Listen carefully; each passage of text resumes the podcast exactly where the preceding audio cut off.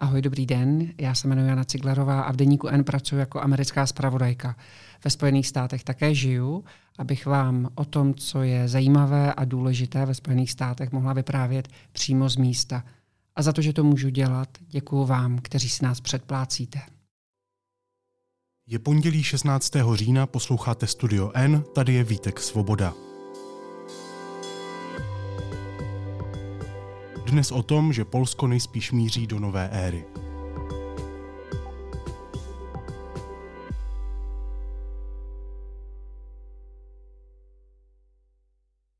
Po nedělních volbách bude v Polsku nejspíš slavit opozice. To Poland now, where the right-wing governing Law and Justice Party appears to be on the verge of losing power.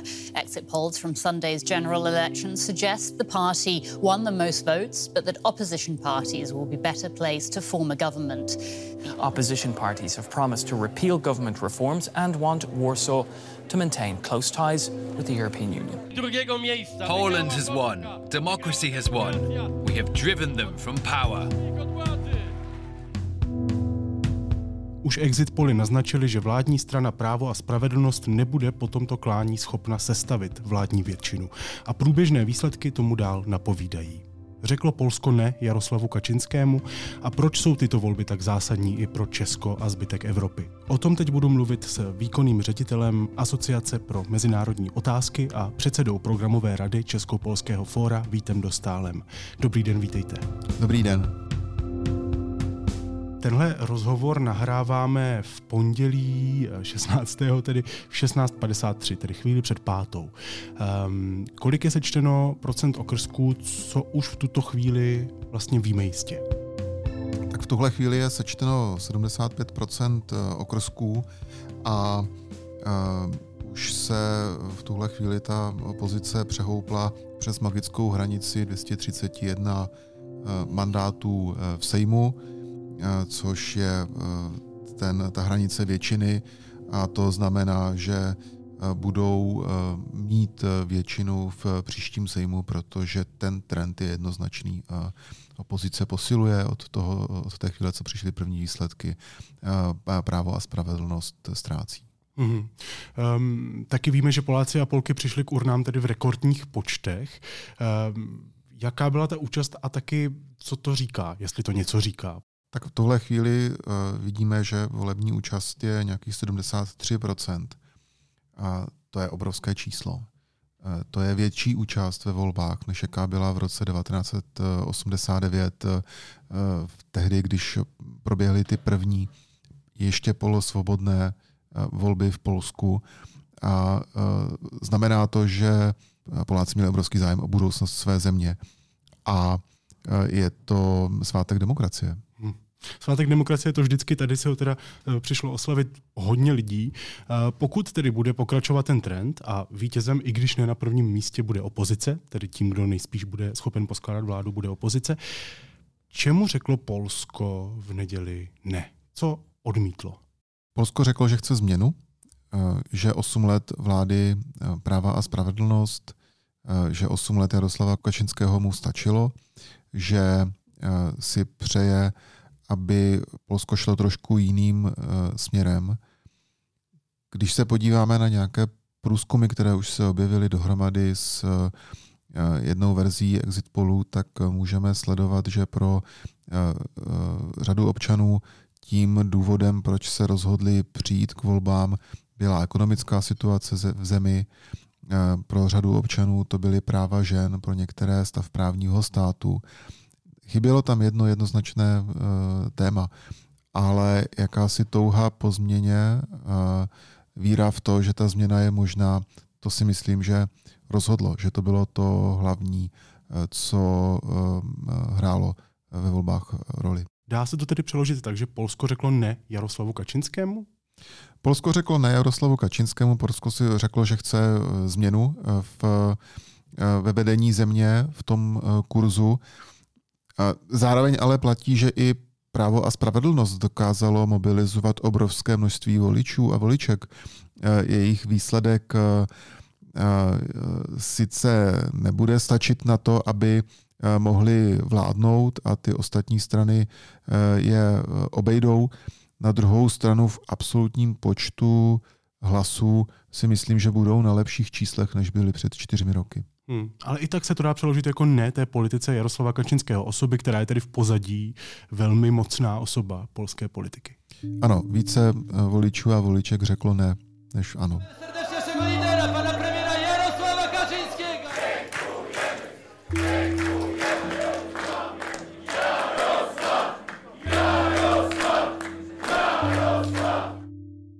Zastavme se krátce u Jaroslava Kačinského. Co je to vůbec za postavu v tom polském eh, prostředí? Muž, který je odstřižený od světa, eh, nepoužívá internet, pokud víme, eh, dokonce ani mobil, pokud víme, ale zároveň je považovaný za tu teda hlavní postavu Polska. Co je to za člověka? Jakou, jaká je jeho role? Vlastně vůbec nevíme, jestli používá teletext. Ale Jaroslav Kačinský je na polské politické scéně od začátku 90. let, vlastně od konce let 80. kdy už tehdy byl se svým bratrem Lechem poblíž těch jednání u kulatého stolu. Jaroslav Kačinský tvoří silný proud národně konzervativní politiky v Polsku od začátku nultých let budoval stranu Právo a spravedlnost, již je lídrem. Je to člověk, který dokáže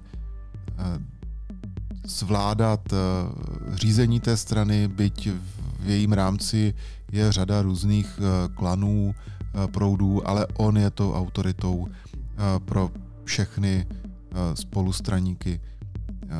Je to člověk, který má jasnou vizi uh, Polska a toho, kam by mělo směřovat, jak by mělo vypadat. Uh, je to člověk, který velmi polarizuje uh, polskou veřejnost. Je to člověk, který je velmi neoblíbený. Konec konců i proto není premiérem a na post premiéra v těch předchozích dvou volbách a ani tentokrát vlastně neaspiroval. Hmm. Dá se tedy říct, když ještě naposledy se zastavím toho polského ne, že tedy Polsko řeklo ne, jak jste to právě nazval, té národně konzervativní politice současného Polska? Dá se to tak říct. Je potřeba se podívat na to, jak se vlastně vyvíjely ehm, preference pro právo a spravedlnost.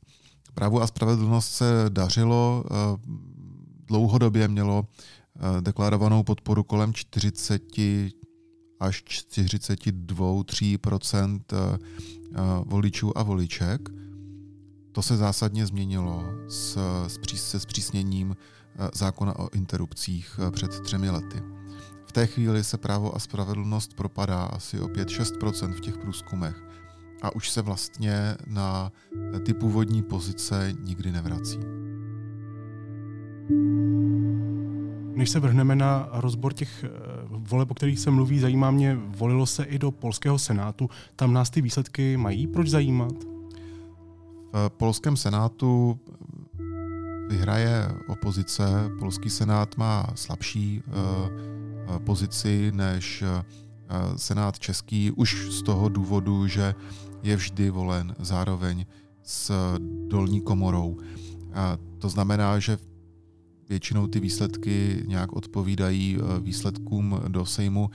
A navíc eh, v rámci Senátu se ty opoziční strany domluvily a eh, šli společně na jednu kandidátku.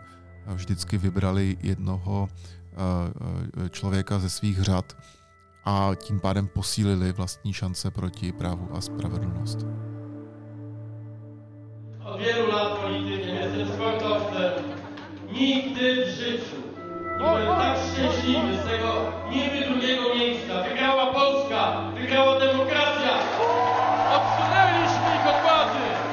Šéf opoziční e, občanské koalice Donald Tusk e, řekl už včera večer, e, nutno říct velmi nadšeně a tak nějak dojatě, vyhráli jsme demokracii, vyhráli jsme svobodu. Dnes můžeme říct, tohle je konec špatných časů, je to konec práva a spravedlnosti. Konec citace.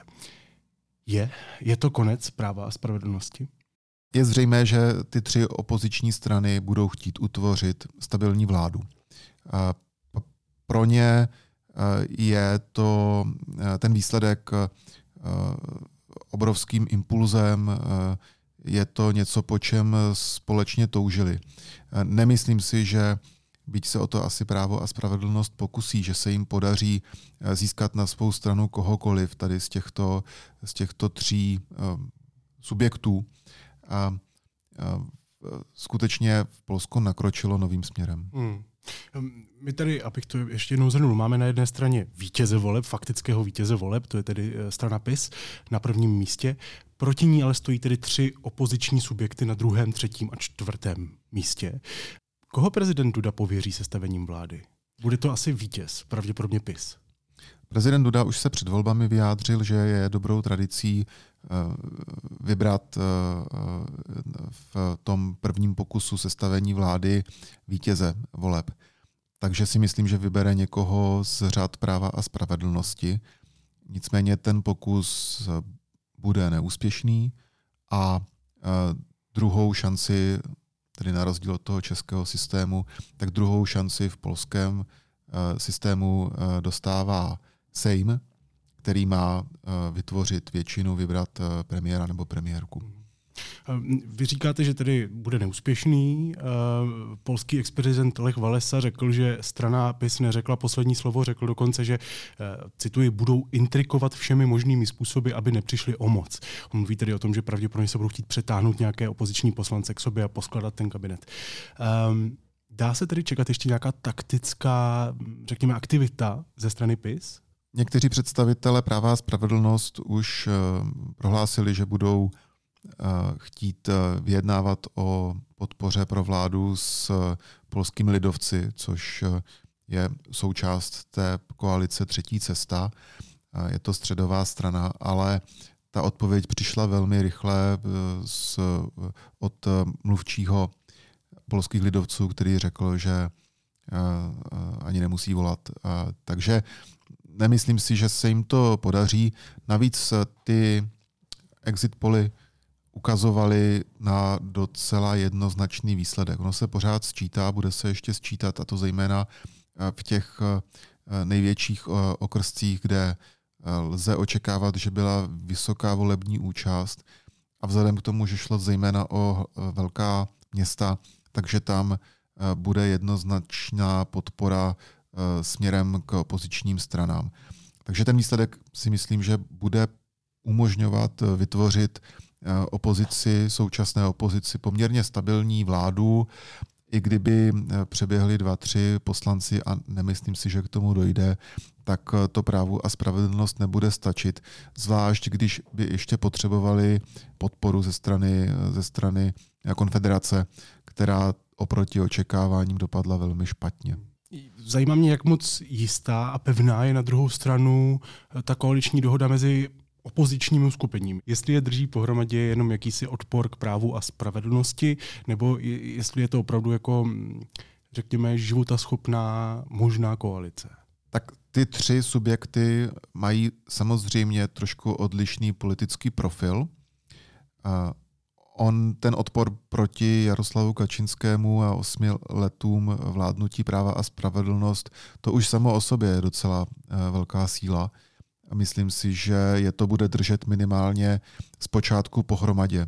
Tusk navíc vstoupí na, na post premiéra jako člověk, který už sedm let vládnul, ví, eh, co je potřeba, aby eh, vládnutí přinášelo nějaké výsledky v prvé řadě se budou chtít zbavit těch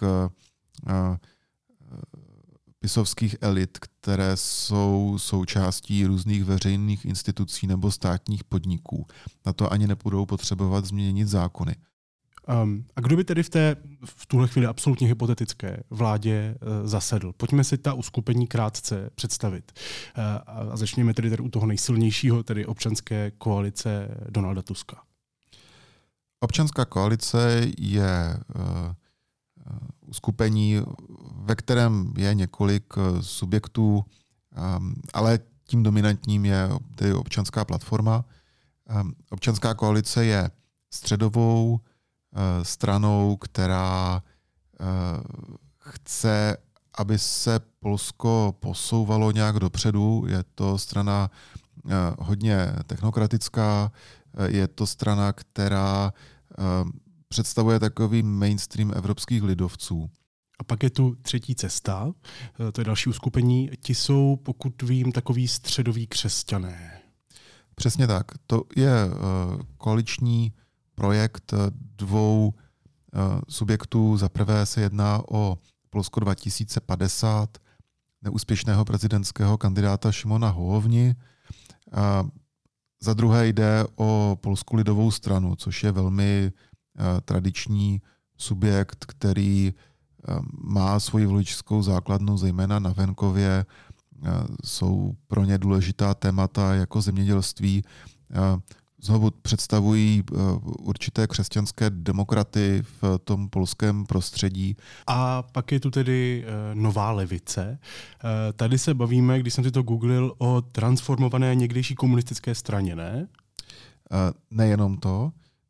K, k té původní straně spojenectví demokratické levice, která byla součástí polského stranického spektra už od začátku 90. let a opakovaně vládla, konec konců přivedla třeba Polsko do Evropské unie, tak k ní se přidali i takové nové levicové proudy a v tuhle chvíli je lze charakterizovat jako progres, progresivní levicový subjekt západního střihu, pro které jsou důležitá jak ta socioekonomická levicová témata, eh, tak eh, témata progresivní v oblasti eh, hodnot.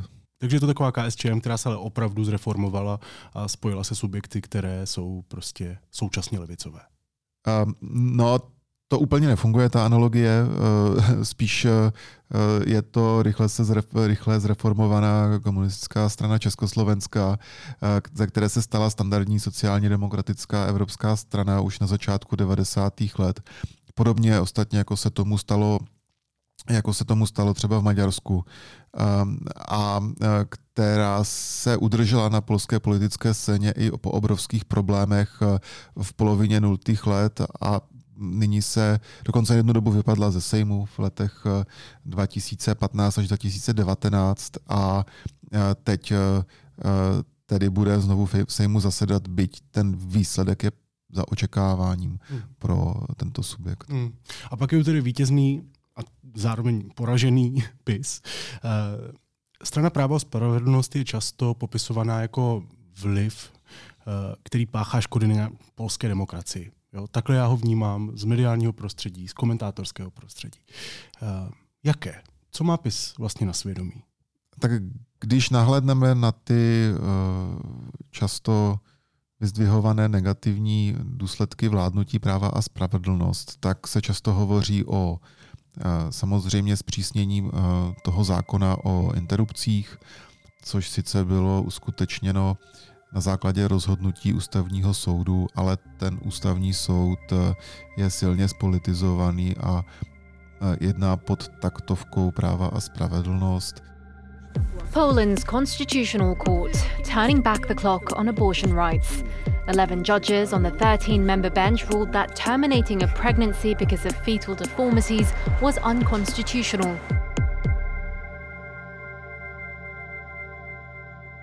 Nedovedu si představit, že ten výrok jako nebyl nějakým způsobem eh, konzultován s Jaroslavem Kačinským či jeho okolím. Což rovnou narážíme na druhý problém a to je stav polského soudnictví, spolitizovaný ústavní soud, velký nepořádek v, v, s reformami soudnictví, změna fungování, kde oproti dřívějšku má v tom současném systému moc výkona a zákonodárná více možností, jak vstupovat do soudcovské samozprávy. Byť, a to je důležité říci, ten systém je velmi podobný tomu, jak fungují ty jak funguje soudnictví a celý ten systém v řadě západoevropských zemí.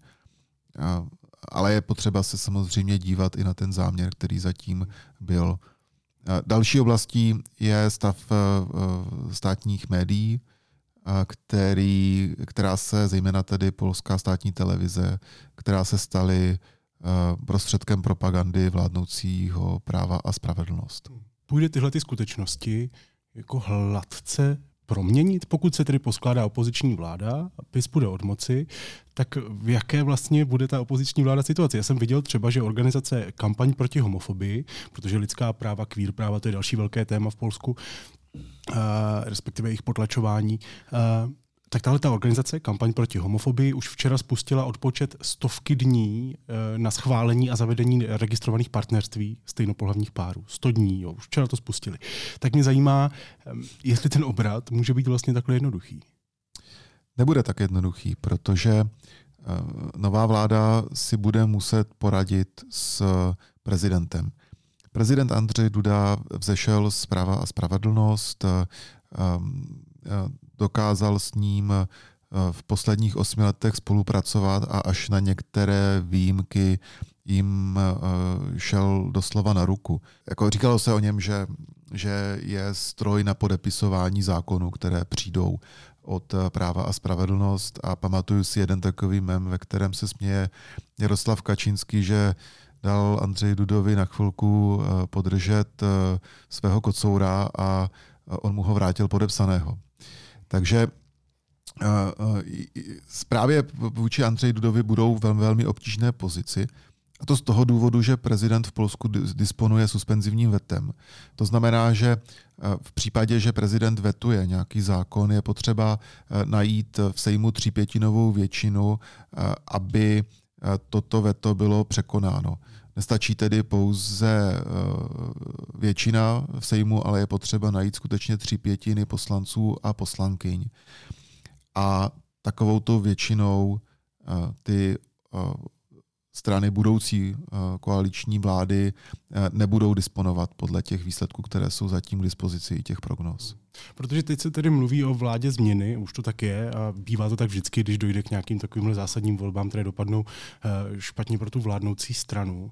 A a čeká se hodně. Vlastně už teď se čeká hodně. Ta vláda ještě neexistuje, nebylo dopočítáno, čeká se hodně. Ale z toho, co mi říkáte a z toho, co tak nějak si sám dedukuju, vidím, že vlastně, aby to byla vláda změny, tak to bude velmi obtížné a možná ty změny, které by měla v plánu, nejdou ani eh, v Polsku zařídit během jednoho volebního období.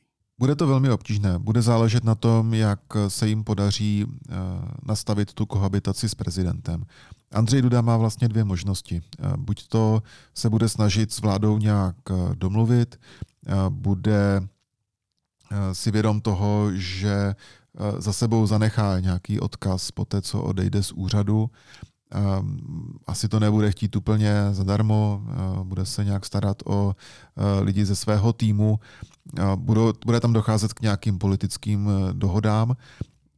Druhou možností, cesta, kterou by se také mohl vydat, je, že eh, se bude chtít eh, zapojit do domácí politiky i po skončení svého prezidentského mandátu. Jaroslav Kačinský řekl, že ty, tyhle volby budou poslední, do kterých vstoupí jako lídr práva a spravedlnost. To znamená, že na té polské národně konzervativní pravici se otevírá eh, ten souboj o jeho nástupnictví. Není úplně jednoznačně řečeno, eh, ani eh, není jednoznačně viditelné, že by tam byl přirozený nástupce. Je možné, že se do toho Andřej Duda bude chtít zapojit, ale řekl bych, že to je spíše méně pravděpodobný scénář. Bude asi hledat nějakou dohodu s vládou, ale tato nebude mít rozhodně jednoduché. Občanská koalice právě vstoupila do té, eh, do té předvolební eh, kampaně s, eh, s, témat, se sto konkrétními tématy, které chtěla prosadit během 100 dnů.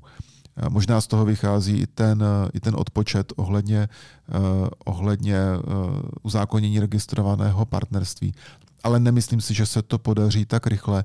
Je dost dobře možné, že se s těmi klíčovými změnami bude čekat až do prezidentských voleb, které proběhnou v roce 2025.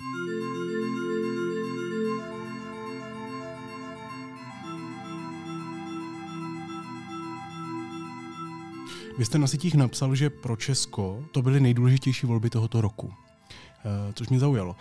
Proč jsou tyhle volby tak zásadní pro nás? Polské volby jsou důležité pro Evropu. Polské volby vlastně otevírají prostor pro společnou dohodu ohledně reformy Evropské unie. Ten výsledek voleb právě trošku uklidňuje takové to dělení na západní a východní část Evropské unie. Myslím si, že Tusk bude velmi dobrým vyjednavačem při snaze získat pro Polsko v zajímavé posty v rámci evropských institucí. On může prodávat svůj zajímavý příběh. On je člověk, který odešel z pozice předsedy Evropské rady, vrátil se do domácí politiky, vrátil se do své strany, která na tom byla velmi špatně v těch průzkumech v době, kdy se vracel a dosáhl výsledku, eh, který přináší změnu po osmi letech vládnutí práva a spravedlnost, eh, které navíc bylo jako v ostrém střetu s evropskými institucemi. To je v celku jediné, protože z těch eh, minulých důležitých evropských politiků většinou odešli do důchodu nebo se jim návraty moc nepovedly, ale co dneska dělá Juncker, Barroso, Van Rompuy? rozhodně nejsou aktivními politiky. Tusk Brusel zná, bude se snažit prosadit pro Polsko nějaký zajímavý výsledek. Jako je to důležité pro dynamiku v celé Evropě, ale konec konců třeba i v transatlantických stazích. Média mluví o těch výsledcích tedy jako o nějakém konci jedné éry. Vy jste to už taky naznačili. Je to přesné? Končí v Polsku nějaká éra? končí éra Jaroslava Kačinského. I vzhledem k jeho věku je jasné, že eh, ten návrat do vrcholných pozic eh, v polské politice se mu jen těžko podaří. Na druhou stranu také platí, že právo a spravedlnost za sebou nechalo nějaký odkaz v řadě eh, domácích politik, který bude pokračovat to je i řešení toho rebusu, odpověď na tu otázku, proč právo a spravedlnost eh, ty volby vlastně vyhrálo. Eh, I po osmi letech eh, vládnutí je stále na prvním místě. Právo a spravedlnost zavedlo v Polsku zárodky nějakého sociálního státu. Polsko ještě do roku 2015 skutečně bylo extrémně ekonomicky liberální až neoliberální zemí. A ty vlády práva a spravedlnost začaly zavádět takové věci jako příspěvek 500 e, zlotých za nejdříve každé druhé a další a potom za každé dítě měsíčně. To jsou nějaké nové sociální transfery, které v Polsku nebyly obvyklé. Míra sociálního státu v České republice je něco neuvěřitelného ve srovnání s tím, co funguje v Polsku. Najednou si řada Poláků a Polek eh, eh, uvědomila, že ten stát se o ně nějakým způsobem stará. Eh, byl to určitý pocit důstojnosti, kterého se jim po mnoha letech ekonomické transformace, dohánění západu, hledání lepšího místa v Evropské unii, kterého se jim dostalo. A tohle to je odkaz, který už s polskou společností i po těch osmi letech zůstane. A ta nová vláda se ho bude muset eh, držet. V tomto Jaroslav Kačínský eh, právo a spravedlnost skutečně Polsko změnili a někam posunuli. Nikdo si už nedovolí ho vrátit zpět eh, před ten, do toho roku 2015 či dříve. Rozumím. No a když jedna éra končí, tak jaká začíná? Začíná éra Polska, které bude promítat chuť po nějaké liberalizaci eh, společnosti a eh, postupného přechodu od eh, jakého konzervativnějšího nastavení společnosti k, k liberálnější realitě. To si myslím, že bylo vysloveno v těchto volbách jednoznačně. V prvé řadě se to týká otázky interrupcí, ale konec konců i registrovaného partnerství, Eh, vztahu mezi církví a státem. Eh, tady vlastně ty volby odrážejí i eh, názory Poláků a Polek v posledních letech, kdy se řada z nich odklonila od, od církve i jejího učení. Hmm. V řadě věcí ale skutečně bude ta politika pokračovat. Ať už se to týká podpory Ukrajiny, ať už se to týká snahy modernizovat tu zemi, což se v podstatě například v oblasti fyzické infrastruktury jak to eh, teď Češi a Češky při cestách na dovolenou k Baltu obdivovali, tak to se Polsku skutečně jako dařilo. Staví dálnice. To, se, to bude pokračovat, navíc se pokusí získat ty zablokované prostředky z Národního polského národního plánu obnovy z, od Evropské uh, unie, takže eh, v tomto ohledu tam bude hodně kontinuity, nebo výstavba armády, výstavba silné armády, to určitě bude, bude pokračovat. Um, ty změny budou v těch hodnotových uh, záležitostech a těchto otázkách. Přístupnější interrupce a dejme tomu nějaké legální svazky stejnopolovních párů, ale do 100 dní asi čekat nemůžeme. Do 100 dní bych to nečekal, ale myslím si, že na konci, na konci mandátu této vlády s tím počítat můžeme.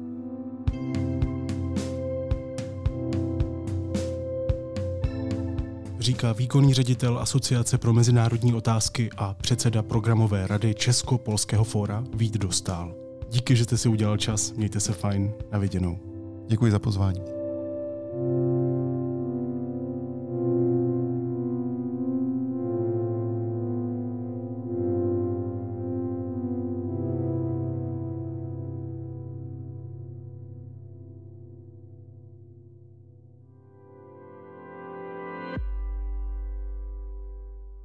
Následuje krátká reklamní pauza. Za pár sekund jsme zpátky. Bojíte se, že vám nějaká kočka poškrábe auto?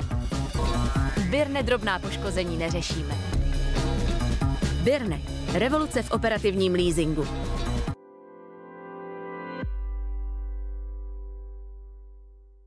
A teď už jsou na řadě zprávy, které by vás dneska neměly minout. Vítězný směr uzavřel na Slovensku koaliční dohodu o vzniku nové vlády. Jeho předseda Robert Fico ji podepsal spolu s lídrem hlasu Peterem Pellegrinem a Andrejem Dankem ze SNS. OSN varovala, že zásoby pohoných hmot v nemocnicích v Gaze vydrží jen 24 hodin, pak budou bez elektřiny, což ohrozí na životě tisíce pacientů. Generální tajemník OSN Antonio Guterres prohlásil, že Blízký východ je na hraně propasti. Německo chce ohlásit Evropské komisi dočasné obnovení stacionárních kontrol na hranicích s Českem, Polskem a Švýcarskem, informuje o tom agentura DPA. Komunikační odbor kanceláře prezidenta republiky povede bývalý novinář a diplomat Vít Kolář. Nahradí tak Markétu Řehákovou. Kolář dosud působil jako ředitel komunikace v české televizi a v 86 letech zemřel bývalý finský prezident Marty Atisari. V roce 2008 obdržel Nobelovu cenu za mír. Zasloužil se o mírové dohody v Kosovu či Indonésii.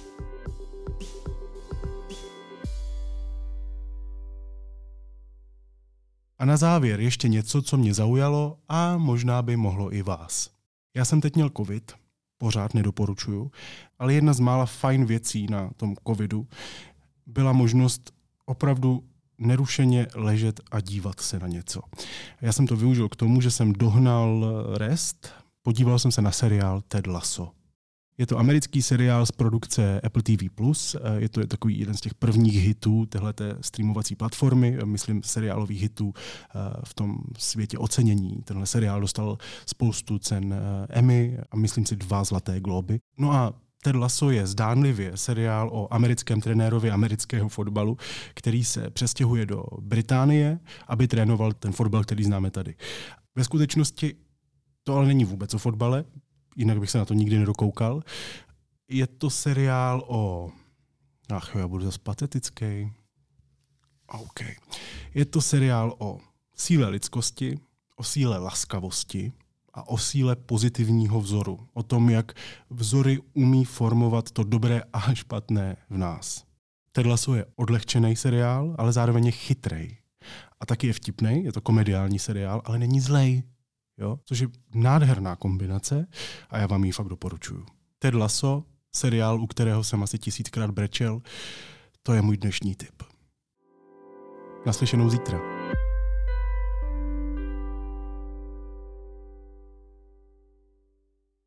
Kaviárový levičák a cynický nihilista, filozof a spisovatel, Uelbek a Lévy v nejnovější inscenaci divadla na zábradlí. Veřejní nepřátelé. Premiéry 27. a 28. října.